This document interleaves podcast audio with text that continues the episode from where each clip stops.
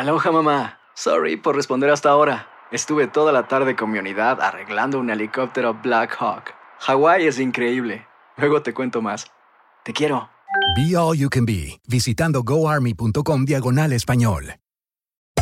Hacer tequila, Don Julio, es como escribir una carta de amor a México. Beber tequila, Don Julio, es como declarar ese amor al mundo entero. Don Julio es el tequila de lujo original, hecho con la misma pasión que recorre las raíces de nuestro país. Porque si no es por amor, ¿para qué? Consume responsablemente. Don Julio Tequila, 40% alcohol por volumen, 2020. Importado por Diageo Americas, New York, New York. When you buy a new house, you might say, Shut the front door! Winning! No, seriously. Shut the front door. We own this house now. but you actually need to say, Like a good neighbor, State Farm is there. That's right. The local State Farm agent is there to help you choose the coverage you need. Welcome to my crib. no one says that anymore, but I don't care. So just remember, like a good neighbor, State Farm is there. State Farm, Bloomington, Illinois. Boost Mobile tiene una gran oferta para que aproveches tu reembolso de impuestos al máximo y te mantengas conectado. Al cambiarte a Boost, recibe un 50% de descuento en tu primer mes de datos ilimitados. O, con un plan ilimitado de 40 dólares, llévate un Samsung Galaxy A15 5G por $39.99. Obtén los mejores teléfonos en las redes 5G más grandes del país. Con Boost Mobile, cambiarse es fácil. Solo visita boostmobile.com. Boost Mobile, sin miedo al éxito. Para clientes nuevos y solamente en línea, requiere AroPay. 50% de descuento en el primer mes requiere un plan de 25 dólares al mes. Aplican otras restricciones. Visita para detalles. El siguiente podcast es una presentación exclusiva de Euforia On Demand. ¿Existe o no racismo entre los latinos? Tuvimos la oportunidad de hablar con sociólogos y también con un experto de genética de la Universidad Autónoma de Madrid. De que sí existe de verdad racismo, quizás eh, está desapercibido, creemos que no somos racistas, pero en el fondo sí lo somos. No solamente hay racismo de los blancos hacia los negros, pero también hay racismo entre nosotros, también la misma comunidad eh, hispana, ¿no? Que no nos aceptamos quizás por la misma segregación, donde estamos, por el sexo. Hay muchas formas de racismo y, por ejemplo, o como decía un hombre, él decía, bueno, yo soy un blanco oscuro. El hombre era moreno, oscuro, ¿no? Y él decía, yo soy un blanco oscuro. Él mismo ni se aceptaba ¿no? Y otro decía, claro que existe porque yo soy negro y otro negro me dice, quítate de ahí, negro. Y es así como se manifiesta, ¿no? Y muchas veces también, Ino, nosotros, en, la- en el mismo seno familiar existe este problema de racismo. Por ejemplo, uno va creciendo cuando le dicen, por ejemplo, es muy típico en algunos países decirle pelo bueno al que tiene el pelo lacio y pelo malo al que tiene el pelo crespo, ¿no? Ay, tú tienes el pelo crespo, mira, tú tienes que irte para el salón, tú tienes este pajón, así que vamos a ver si te alisamos ese pelo. Son muchas formas que quizás uno no se da cuenta, pero sí existe, ¿no? Y el racismo es una forma también de, eh, en una rama de la discriminación y cómo es la discriminación en nuestras sociedades y uno no se da cuenta. Y fue muy interesante porque la gente comentó bastante y no y dijo, es verdad, realmente somos racistas y muchas veces no nos damos cuenta. Esperanza, am, sé que voy a herir susceptibilidades con la pregunta, Mm. pero creo que es válido reconocerlo según el trabajo que acabas de realizar. ¿Cuál es eh, la nacionalidad o las personas con qué nacionalidad son más racistas eh, dentro de nuestra comunidad? Mira, yo entrevisté a una persona y él decía, entrevisté a un dominicano y me decía, oye, yo te voy a decir cuáles son los racistas.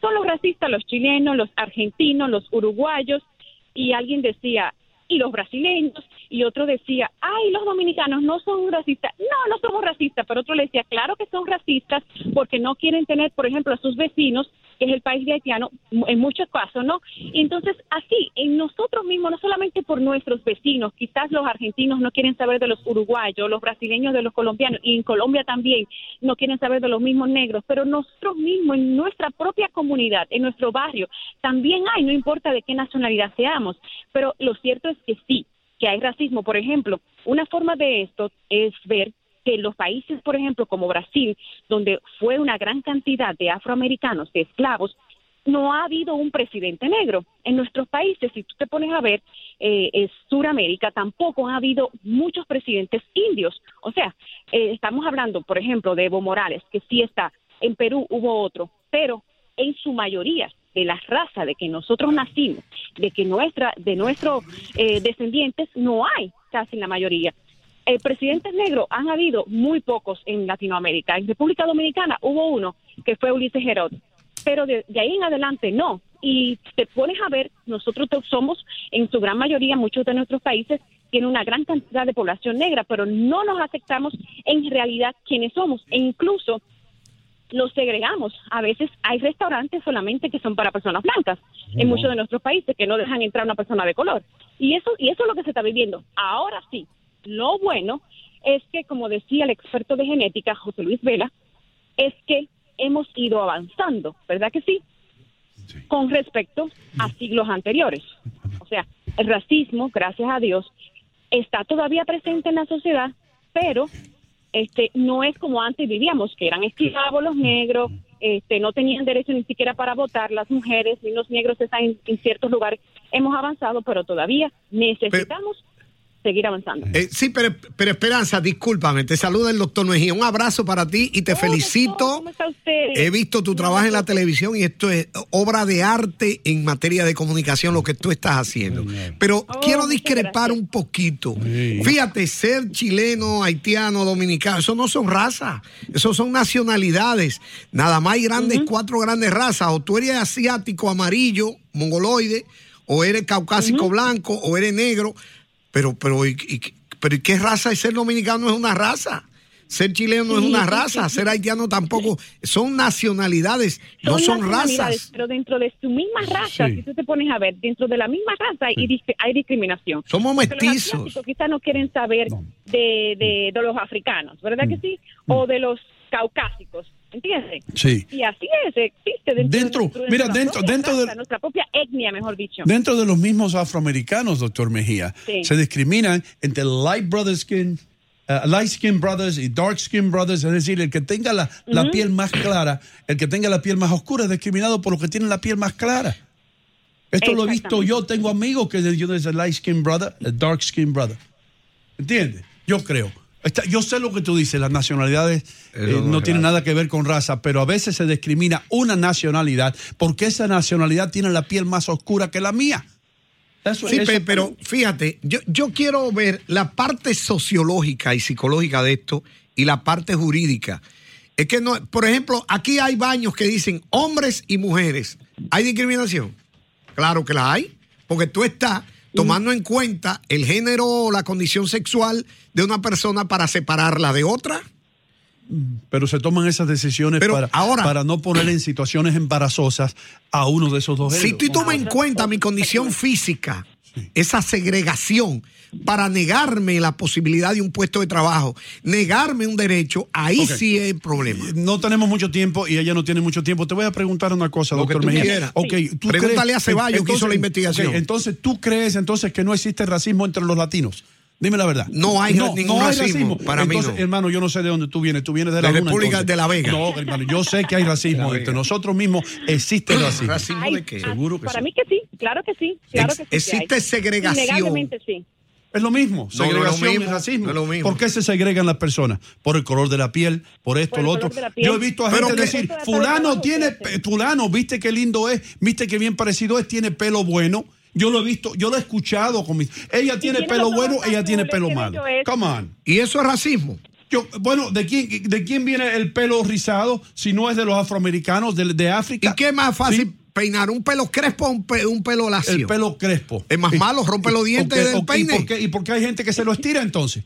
¿Por qué hay gente que se lo estira? Dime tú. Pero aquí, aquí mismo, las mujeres afroamericanas andan con un pelo que parecen asiáticas, parecen yo- coreanas. Pero lo que te digo, please. ¿y por qué entonces se lo estira? ¿Para qué? Entonces ella misma se discrimina. Sí. Yo creo- si yo quiero lucir Sí, como un ruso ahora, yo estoy, eh, ¿cómo se llama? Mirando la espalda a mi raza, lo que yo soy, a mis raíces.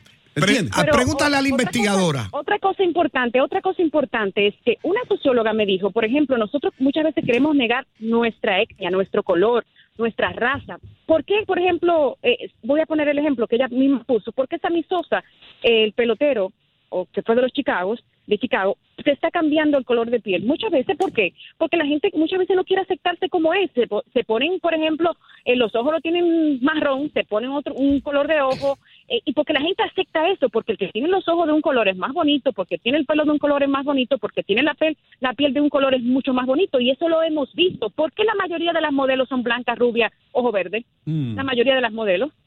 Porque eso es lo que hemos vivido, porque eso es lo que hemos aceptado, Es de correcto. que esto es lo bonito. Oye, Sí, pero. Esperanza Ceballos vino dura. Esperanza sí. en, tu, en tu investigación periodística, ¿tú has encontrado mucha gente que se rechaza a sí misma por su condición étnica y racial? Sí, Que totalmente. no quisieran ser como totalmente. son. Que no quisieran ser como son, eso es así. Necesitan ¿por qué ayuda no psicológica. en otra familia? ¿Sí? Entonces, mucha, mucha ¿cuál- gente dice, ¿por qué no nací en otra familia? Ok, entonces va- vamos a olvidarnos del color de la piel. Como tú eres muy objetiva, igual que Andreina Hino Gómez, yo voy a lanzar la pregunta.